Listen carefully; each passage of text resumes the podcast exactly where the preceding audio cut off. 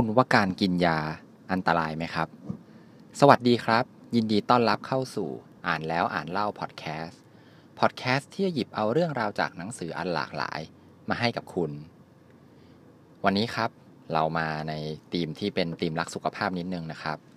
ก็จะเป็นหนังสือที่ชื่อว่า อย่าให้ยาฆ่าคุณ เขียนโดยคุณหมอคนโดมาโกโตะครับ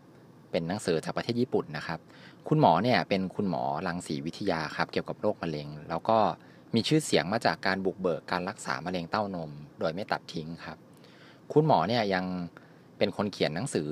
นะครับ เล่มดังอีกเล่มหนึ่งที่ชื่อว่าอย่าให้หมอฆ่าคุณ เล่มนี้น่าจะเป็นเล่มที่สองครับเป็นเกี่ยวกับยา ต้องบอกก่อนนะครับว่าเล่มแรกผมก็ยังไม่เคยอ่านเหมือนกัน อันนี้เนี่ยครับก็ตัวเนื้อหาของหนังสือเนี่ยครับจะ เป็นเรื่องที่เกี่ยวกับว่าคุณหมอเนี่ยเขาชี้ให้เห็นถึงว่ายาเนี่ยมันอาจจะเป็นยาพิษก็ได้ แล้วก็ทำไมเราถึงไม่ควรจะกินยานะครับ แล้วมันไม่ดียังไงเอาเรามาเริ่มเนื้อหากันเลยดีกว่านะครับ คุณหมอเนี่ยครับเขาก็พูดถึงผลข้างเคียงนะครับ ว่าการกินยาเนี่ยมันมีผลข้างเคียงเคียงค่อนข้างมากครับ แล้วก็คุณหมอเนี่ยเขาก็ไม่ค่อยจะได้บอกเรานะครับ แล้วตัวเราเองที่กินยาเนี่ย ก็ไม่ค่อยที่จะได้อ่านฉลากยา หรือว่าไม่ได้เคยที่จะเอาชื่อตัวยาเนี่ยไปเสิร์ชดูในใน Google ว่ามันมีผลข้างเคียงอะไรยังไง ซึ่งในหลาย ๆ กรณีเนี่ยครับการกินยาก็มีผลข้างเคียงที่แบบอันตรายกว่าโรคอีกนะฮะเหมือนกับว่าถ้าคุณกินยาเพื่อที่จะรักษาโรคอะไรที่มันไม่ได้เป็นโรคร้ายแรงอะครับแต่ในบางเคสเนี่ยที่คุณหมอเขายกมาในหนังสือเนี่ยครับ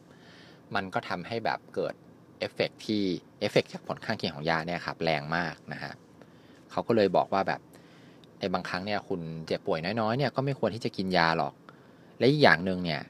การกินยาเนี่ยครับมันเป็นการนำให้ร่างกายเนี่ยผิดปกติมากยิ่งขึ้น แทนที่ว่าโดยธรรมชาติเนี่ยร่างกายมันจะรักษาตัวเองได้อยู่แล้วละโดยที่ไม่ต้องกินยาเนี่ยครับ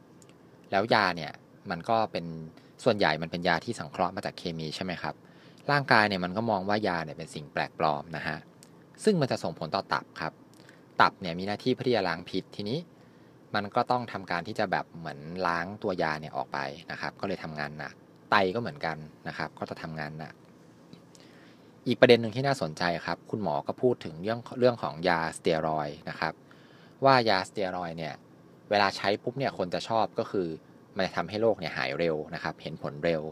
แต่ครับมันก็มีลักษณะคล้ายกับยาเสพติดก็คือทำให้เราเนี่ยเลิกใช้ไม่ค่อยได้นะฮะร่างกายเนี่ย บางทีแบบถ้าใช้ยาสเตียรอยด์ติดต่อกันเป็นเวลานานเนี่ยครับ แล้วเราไปเลิกเนี่ย มันก็จะเลิกไม่ได้ครับ ก็จะทำให้แบบลำบากนะครับ ทีนี้ครับ ใน part ถัดมาครับ อันนี้น่าสนใจเหมือนกัน คุณหมอก็ชี้ให้เห็นถึงว่า บริษัทยาเนี่ยกับคุณหมอหรือว่ากับโรงพยาบาลเนี่ยมันเป็นการได้ผลประโยชน์ร่วมกันครับ ถ้าสมมุติว่าเราไม่ใช้ยาตัวที่แบบที่มันดัง ๆ ของบริษัทนั้นๆ เนี่ยครับ บริษัทก็จะกำไรหายไปมากเลย ทีนี้พอบริษัทยาใหญ่ๆกำไรหายไปเยอะเนี่ยบางทีบริษัทพวกนี้ครับเขาก็เป็นคนที่อุดหนุนนะฮะโรงพยาบาล รายได้ของหมอก็จะลดลงมันเหมือนแบบ conflict of interest ครับก็คือแบบมีผลประโยชน์ร่วมกันนะฮะซึ่งตรงนี้เนี่ยในบางเคสเนี่ยคุณหมอเขาก็เล่าอีกว่า บริษัทยาเนี่ยมีการส่งคนไป เพื่อที่จะร่วมในการแบบทำการทดลองหรือวิจัยยาด้วยแล้ว ในบางครั้งเนี่ยเขาก็นำผลที่แบบ เหมือนผลย่อยๆอะครับเอามาโฆษณาซึ่งมันเกินจริงนะครับ แต่อันนี้เนี่ยความเห็นส่วนตัวต้องบอกก่อนเลยว่า ในหนังสือของคุณหมอเนี่ยครับบางทีเคสที่เขายกมาเนี่ยเขาก็ไม่ได้บอกหรอกว่า ผลพวกนี้มันถ้าตีเป็นเปอร์เซ็นต์โดยรวมแล้วเนี่ยมันมากหรือมันน้อยนะครับ ก็จะต้องฟังหูไว้หูนิดนึงนะฮะเขาก็จะคุณหมอเนี่ยก็จะมีการยกสถิติในบางอย่างว่าแบบความเชื่อหลักๆของของคนปกติเนี่ยเชื่อแบบหนึง่งแต่ว่าจริง ๆ มีการทดลองเหมือนกันที่ทำ ผลออกมาแล้วมันขัดแย้งอะ่ะแล้วมันก็เหมือนกับชี้บอกว่าจริงๆบางทีการกินยาเนี่ยมันก็ไม่ได้ว่าดีไปทั้งหมดอันนี้ครับก็ถ้าใครได้ลองไปอ่านเล่มหนังสือจริง ๆ ก็อาจจะต้องต้องฟังหูไว้หูเนาะนะครับแล้วก็ต้องแบบพิจารณาดูนะครับ เรื่องถัดมาครับคุณหมอเนี่ยเขาเป็นหมอรักษาโรคมะเร็งใช่ไหมฮะเรื่องอเป็นรังสีวิทยาเนี่ยเขาก็พูดถึงเรื่องของคีโมนะครับการให้คีโมเนี่ยก็เป็นการ วิธีการรักษาที่ว่าเราใช้สารเคมีเข้าไปในร่างกาย แล้วก็ไปฆ่าเซลล์มะเร็ง แต่ว่าวิธีการรักษาด้วยคีโมเนี่ยครับ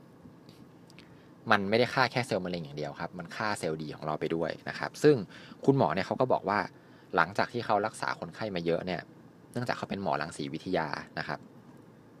ร่างกายคนไข้เนี่ยก็จะแย่ลงมากๆเลยทีนี้ พอร่างกายแย่ลงเยอะๆครับ ก็เลยไม่มีแรงที่จะไปสู้กับโรคมะเร็งนะฮะแล้วจริงๆอะคนที่ตายเพราะว่า ราะว่าร่างกายอ่อนแอลง เพราะว่าการให้คีโมเนี่ยมันก็มีเยอะนะครับ แล้วก็มีคนอีกส่วนหนึ่งเหมือนกันที่เขาแบบไม่ยอมที่จะใช้คีโมรักษา แต่ว่า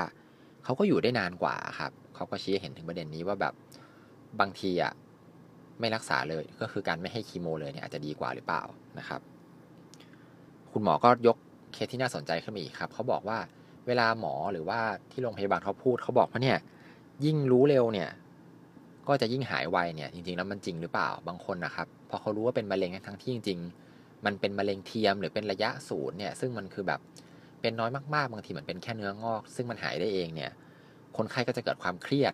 พอเกิดความเครียดปุ๊บเนี่ยก็ทำให้ยิ่งแบบอาการแย่ไปกว่าเดิมนะครับเขาก็เลยคุณหมอก็เลยชี้ว่าเออจริง ๆ แบบรู้เร็วมันก็ไม่ได้ว่าดีนะฮะถัดมาครับเขาพูดถึงประเด็นเรื่องของวิตามิน ตรงนี้เนี่ยเขาก็เขาก็ยก การทดลองหรือว่ายกผลวิจัยมาอีกว่า การกินวิตามินเนี่ยบางทีมันก็ไม่ได้ช่วยป้องกันโรคเท่าไหร่นะครับ แต่ว่าอันนี้ก็อย่างที่บอกครับ ผมก็ไม่แน่ใจเหมือนกันว่าแบบผลวิจัยของคุณหมอเนี่ยที่เขาหยิบยกมาเนี่ยมันปริมาณถ้าเทียบกับปริมาณของทั้งหมดจริง ๆ แล้วเนี่ยมันมากน้อยขนาดไหนนะครับ อันนี้เรื่องกินวิตามินนี้ก็ส่วนตัวก็อาจจะไม่ค่อยเชื่อเท่าไหร่นะฮะถัดมาครับ อันนี้อันนี้ก็น่าสนใจเหมือนกันครับ คุณหมอพูดถึงสิ่งที่เรียกว่ายาหลอกครับ หรือว่าจริงๆ มันเป็นยาที่เป็นแป้งอะครับ ไม่ได้มีตัวยาจริง ๆ เขาบอกว่าการให้ยาพวกนี้เขาทำการสำรวจมาแล้วเนี่ย มันได้ผลเยอะมากนะครับ ถึงแบบ 30-40%เลย แต่ยาพวกนี้จริงๆ ให้ก็จะเป็นแบบโรคที่ไม่ค่อยได้ร้ายแรงมากนะครับ คุณหมอก็บอกว่าเนี่ยจริง ๆ แล้วการให้ยาแบบนี้ครับ มันไปส่งผลกับจิตใจมากกว่า คือจิตใจของคนไข้เนี่ยเชื่อว่าพอทานแล้วจะดีขึ้น พอทานแล้วจะหาย มันก็เลยส่งผลในเชิงบวก ทีนี้ถ้าลองมาเทียบ กับว่าถ้าเราไม่อย่างนั้นเราก็ไม่กินยาไปเลยดีกว่าไหมนะฮะถ้าเราเชื่อว่าการไม่กินยาเนี่ยแล้วมันจะทำให้เราหายได้เองโดยที่แบบรักร่างกายรักษาตัวเองเนี่ยถ้าเราเชื่อจริง ๆ มันก็มีโอกาสที่ผลลัพธ์มันจะดีได้แบบนี้เหมือนกันก็คือ 30-40%นะครับอันนี้ก็น่าสนใจดีนะฮะถัดมาครับเลือกพูดถึงเรื่องวัคซีนครับเน้นไปที่วัคซีนไข้หวัดใหญ่นะครับเขาก็บอกว่าแบบเหมือนบางทีการฉีดไปเนี่ยมันก็ไม่ได้ป้องกันได้เท่าไหร่หรอก แต่ว่า เหมือนเดิมครับเขาก็ยกเคสที่ว่าเวลามันเกิดผลร้ายแรงแล้วเนี่ยมันร้ายแรงมากๆ แต่เท่าที่ผมอ่านนะครับ จริงๆจำนวนเคสพวกนี้มันก็น้อยมากนะครับ ก็อันนี้ก็อย่างที่บอกครับว่าอาจจะต้องผู้ฟังอาจต้องพิจารณากันเองว่าแบบควรจะเชื่อแบบไหนดีนะฮะแล้วก็ถัดมาครับเขาก็พูดถึงเรื่องของเชื้อโรคดื้อยาครับ อันนี้เนี่ยคุณหมอพูดถึงประเด็นว่ายาปฏิชีวนะครับ นอกจากที่มันจะไปฆ่าเชื้อโรคแล้วเนี่ย มันไปฆ่าจุลินทรีย์ที่ดีด้วยครับ ซึ่งอันนี้พอดีว่าผมเนี่ยเคยไปอ่านอีกเล่มหนึ่งนะครับหนังสือชื่อว่าตามรอยลำไส้นะครับเล่มนั้นเนี่ยเขาจะพูดถึงเรื่องของจุลินทรีย์นะครับว่าในตัวเราเนี่ยมีจุลินทรีย์เป็นหมื่นๆชนิดเลย แล้วก็พูดถึงยาปฏิชีวนะเหมือนกันเลยครับ ในเล่มนั้นเนี่ยเขาก็เล่าว่าการกินยาปฏิชีวนะเข้าไปเนี่ยมันเหมือนระเบิดเลยครับ ก็คือพอเรากินไปปุ๊บเนี่ยมันระเบิดตุ้ม แล้วก็จุลินทรีย์ดีไม่ดีเนี่ยตายหมดเลยนะครับ ก็ไม่ค่อยจะคุ้มเท่าไหร่ ทีนี้ย้อนกลับมาถึงว่าแล้วจริงๆการกินยาพวกนี้มันดีหรือเปล่า ให้เทียบง่ายๆครับว่ายาที่เรากินอยู่บ่อยๆครับยาแก้อักเสบที่แบบแก้เจ็บคอครับอะม็อกซี่เนี่ยทำไมเขาถึงต้องกินให้ครบโดส อาจจะแบบสิบวันหรืออะไรอย่างเงี้ยหนังสือเขาก็อธิบายไว้ว่า คือถ้าสมมติหมอสั่งว่ากินสิบวัน แล้วเราไปกินแค่เจ็ดวัน แล้วเราว่าเราหายแล้วแล้วเราหยุดกินนะครับ ในบางทีครับ ถ้าเกิดเชื้อโรค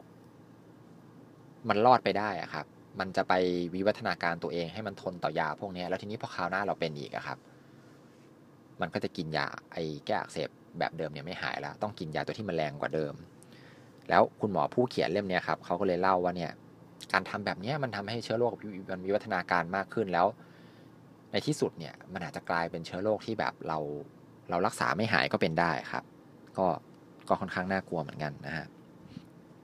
part สุดท้ายครับเป็นเรื่องของเคล็ดลับนะครับในการดูแลสุขภาพนะครับ อันนี้ก็น่าสนใจดีนะครับ คุณหมอเนี่ยเขาก็บอกว่าจริง ๆ แล้วการกินอาหารว่างเนี่ยช่วยให้อายุยืนขึ้นนะฟังดูน่าสนใจดีนะฮะเขาก็บอกว่าจริง ๆ แล้วคนเราเนี่ยชอบพูดว่ากินคาเฟอีนเนี่ยไม่ดีกินของหวานไม่ดีนะครับ แต่ถ้าเกิดเรากินในปริมาณที่เหมาะสมอะครับ มันก็ช่วยทำให้ร่างกายสดชื่นนะครับ แล้วพอร่างกายสดชื่น ร่างกายแฮปปี้อะมันก็แบบเหมือนพอร่างกายดีอะครับ มันก็แข็งแรงนะครับ แต่ก็อย่างที่บอกครับว่าต้องกินอย่างเหมาะสมนะครับ อีกอันหนึ่งครับเป็นเรื่องของการเคี้ยวหมากฝรั่งครับ คุณหมอบอกว่าการเคี้ยวหมากฝรั่งเนี่ยดีนะครับ มีข้อดีเยอะแยะเลยนะฮะ ก็คือทำความสะอาดนะครับ เศษอาหารที่ติดอยู่ตามฟัน แล้วก็เคี้ยวไปเนี่ยครับ มันช่วยทำให้แบบกล้ามเนื้อมัดต่างๆ บนหน้าเราเนี่ยได้บริหาร ก็ทำให้เลือดลมเนี่ยไหลเวียนได้ดีขึ้นนะครับ หน้าก็อาจจะเด็กลง เด็กเด็กขึ้น